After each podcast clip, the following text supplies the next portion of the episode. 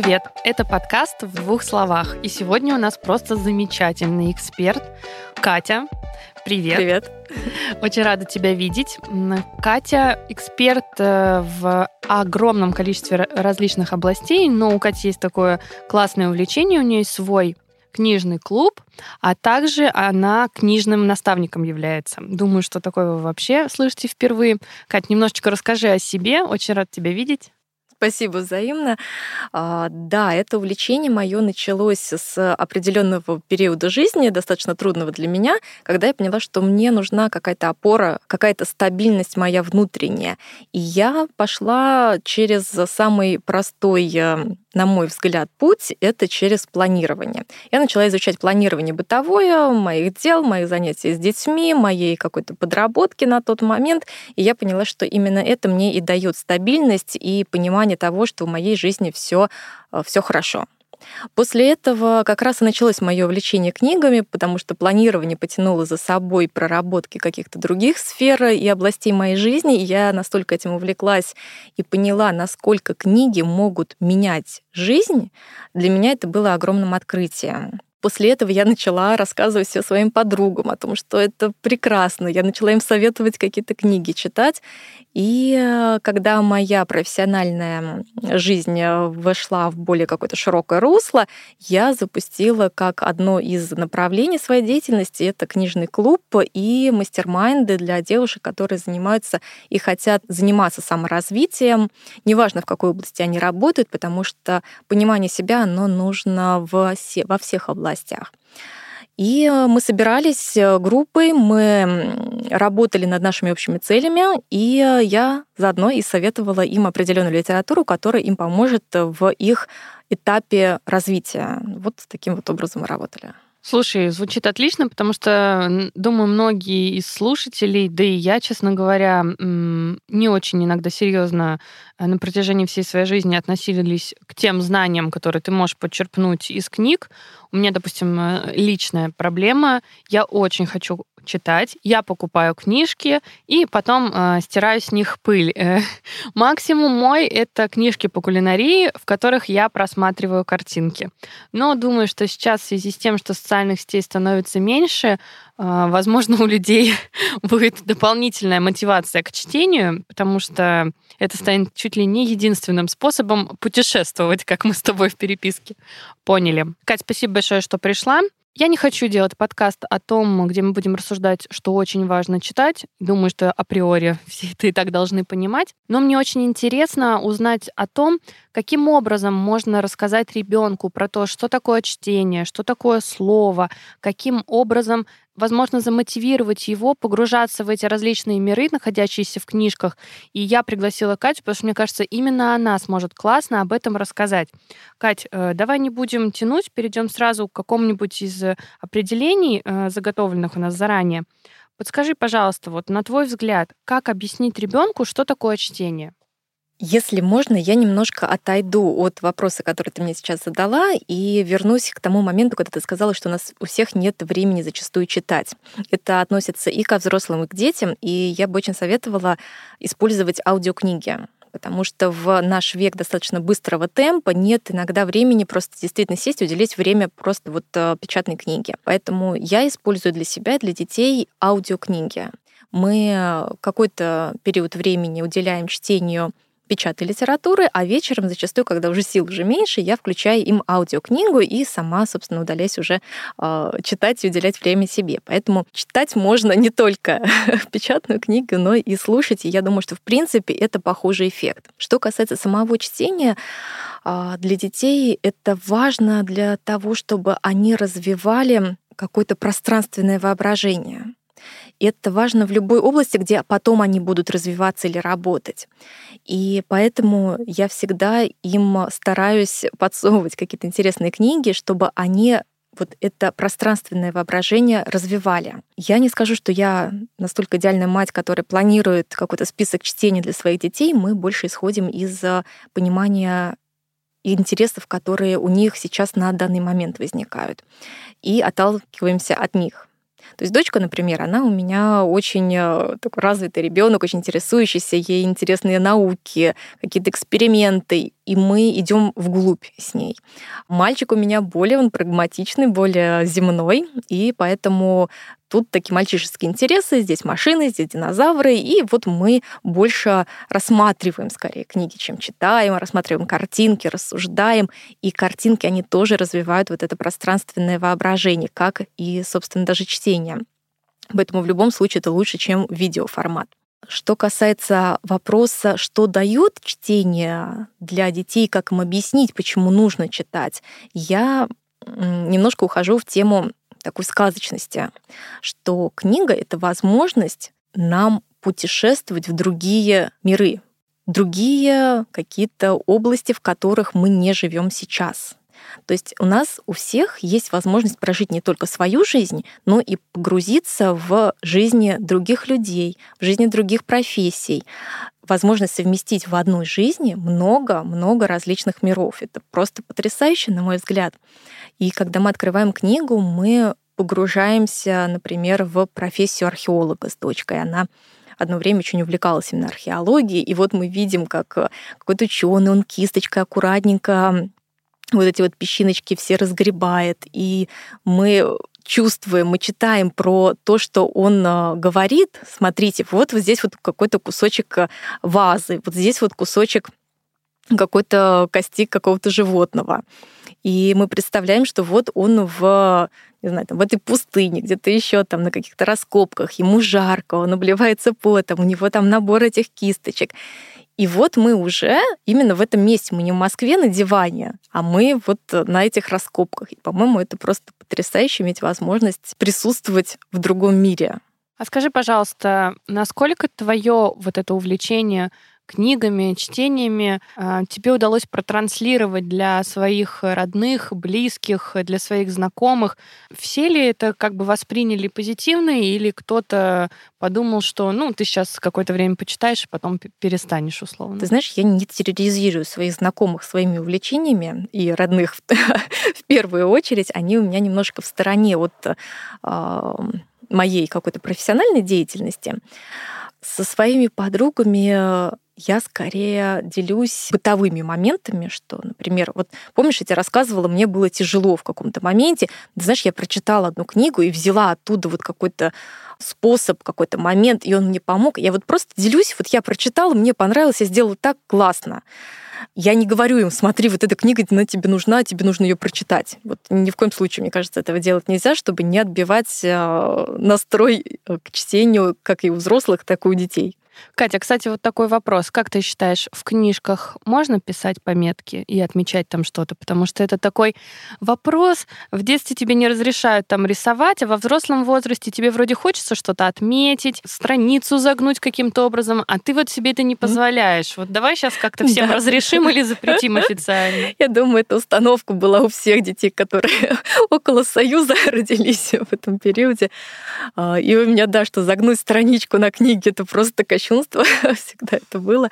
Но сейчас я в корне поменяла свое убеждение, что книга — это такая же наша собственность. И а, вообще у меня представление о том, что материальными вещами не стоит дорожить настолько сильно, насколько вот мы привыкли. И это то, что нам помогает в жизни, а не то, что создается культ чего-то. Я против создания культа книги. Поэтому в книгах я пишу, я делаю заметки, я маркером отмечаю. Так что я ее использую для жизни. Катя, если говорить про воспитание детей, то какую книжку э, первую можно дать ребенку с точки зрения формата? Аудио, электронную или бумажную, на твой взгляд? Бумажную с картинками, с яркими картинками. То есть ты думаешь, что именно картинки, да, в, в да, большей степени? Да, потому что моя дочка, она вот буквально, не знаю, мне кажется, ей было ли э, месяцев семь, и она уже сидела и вдумчиво листала эти книги. Естественно, никакие тексты ей тогда были не под силу, она листала именно картинки. Потом мы стали покупать книги, где там два слова на одной страничке. Я ей читала, потом она какие-то там слога уже начала складывать. Поэтому вот постепенно, мне кажется, от картинок до э, каких-то минималистичных совсем а, надписей а потом уже добавлять аудиокниги. Аудиокниги, в принципе, как маленькие какие-то сказки, мне кажется, можно ставить, когда вы в дороге, когда нужно ребенку ложить спать, э, поставить ему как фон, но не акцентировать, может быть, на этом внимание, что это вот прям вот книга-книга. Кстати, я понимаю, что книги, особенно аудиокниги для детей, это тренд, потому что если, допустим, зайти в Яндекс Музыку, где я периодически отслеживаю свой подкаст, то всегда вечерами топ прослушиваний это просто бесконечные списки каких-то книг, каких-то сказок. Я думаю, что, возможно, тут еще и Яндекс станция Алиса всем помощь, да, или какой-то другой гаджет, которому ты говоришь, прочти такую-то сказку. Ребенок слушает, а родитель действительно имеет возможность заниматься в этот период своими какими-то вещами. Знаешь, такой легкий лайфхак, что книга это не только источник знаний, но это еще и отличный способ занять своего ребенка на тот период, пока ты пойдешь и сделаешь что-то для себя. Да, абсолютно точно. Но я как-то разграничиваю, что аудиокнига это то, что помогает мне скорее, а вот именно печатная книга это э, тот момент, когда я с ребенком наедине, и я уделяю ему вот полноценное внимание. Потому что через разговор о том, что написано в книге, можно сплочение с ребенком повысить если я вот правильно говорю, то есть вот это взаимодействие, диалог, да, да, да, что он не скажет напрямую, что у меня, например, есть какая-то проблема, я о чем-то волнуюсь, можно, ну, вытащить это, наверное, не очень хорошее слово, но чтобы он разговорился через ситуацию героя, который, может быть, в похожей ситуации находится, и ребенок скажет свое мнение, о котором мы, может быть, вообще бы не узнали никогда. О, ничего себе, очень интересно. А ты как-то сама придумала такой способ внутреннего, да, там, такого диалога качественного с ребенком? Это естественным путем, или ты просто где-то опять же прочла про то, что так вот можно сделать? Ну, по профессии я психолог по первому образованию, поэтому этот момент, он где-то всегда фигурировал в каких-то лекциях, и вот он у меня отложился на подкорке, и я поняла, что это действительно так, когда у меня уже появились свои дети. Катя, что, по твоему мнению, такое слово, и как объяснить значимость, ценность, вес слов ребенку? Вот здесь, наверное, я больше отношусь к старой школе и придерживаюсь мнения, что слово — это очень важная составляющая нашей жизни, которую нельзя использовать просто так что каждое слово, оно имеет вес, оно имеет значение, что оно не испаряется, оно вот где-то остается. Не воробей. Не воробей, да. Что оно где-то вот между нами всегда оно витает, и вот между нами сейчас слова. Вот мы в этой комнате, и между нами вот эти вот слова. Поэтому, когда мы говорим какие-то жесткие слова, я тебя ненавижу, я тебя не люблю, эти слова, они не только отпечатываются в нашем сердце, они и в памяти, они все равно где-то между нами, они остаются. И они, может быть, как-то как будто по кирпичикам строят какую-то или стену, или наоборот единение между нами. Поэтому на, очень важно детям донести это, опять же, через э, их понимание и, может быть, через какое-то волшебство, что мы, по сути, люди, мы волшебники, и мы можем каждое слово сделать волшебным и мы можем их сделать отрицательно волшебным, да, как э, злая героиня какая-то, или наоборот зарядить его на что-то прекрасное. Когда мы говорим от чистого сердца «я тебя люблю», мы делаем это волшебство, мы делаем человека счастливым, который напротив нас. Если так подумать, это же действительно просто мы что-то сказали, и вдруг человек становится счастливым. Если мы говорим «я тебя ненавижу», мы человека делаем несчастным, и нам потом намного труднее будет пробиться к нему. То есть мы построили стену между нами. И это тоже волшебство, которое мы просто не видим. Допустим, если мы говорим про чтение книг, ты считаешь, какое-то должно быть количество в месяц, ну, для того, чтобы ребенок качественно развивался, да, там, и, и ему было интересно, или это все ситуативно? Я иду через себя, потому что идти через ребенка, я считаю, что это пагубный путь, который не приводит закреплению тех результатов, которые мы хотим. А, я читаю сама и делюсь особенно со старшей дочкой, она чуть постарше и уже что-то понимает, делюсь какими-то вещами, которые мне самой стали интересны, и я думаю, что она сможет понять. И она видит, что я много читаю, и я много слушаю. Что я не знаю, я хожу на дорожке, я слушаю аудиокнигу, я а, вечером устала, я сижу, я читаю, а не смотрю сериал, например. И я думаю, что именно собственный пример, он и закрепляет э, понимание того, что чтение это здорово, а не принуждение. Потому что когда мама а, всовывает книгу и идет смотреть сериал, я думаю, что вот а, такой пример, он не будет зафиксирован в душе ребенка как что-то положительное.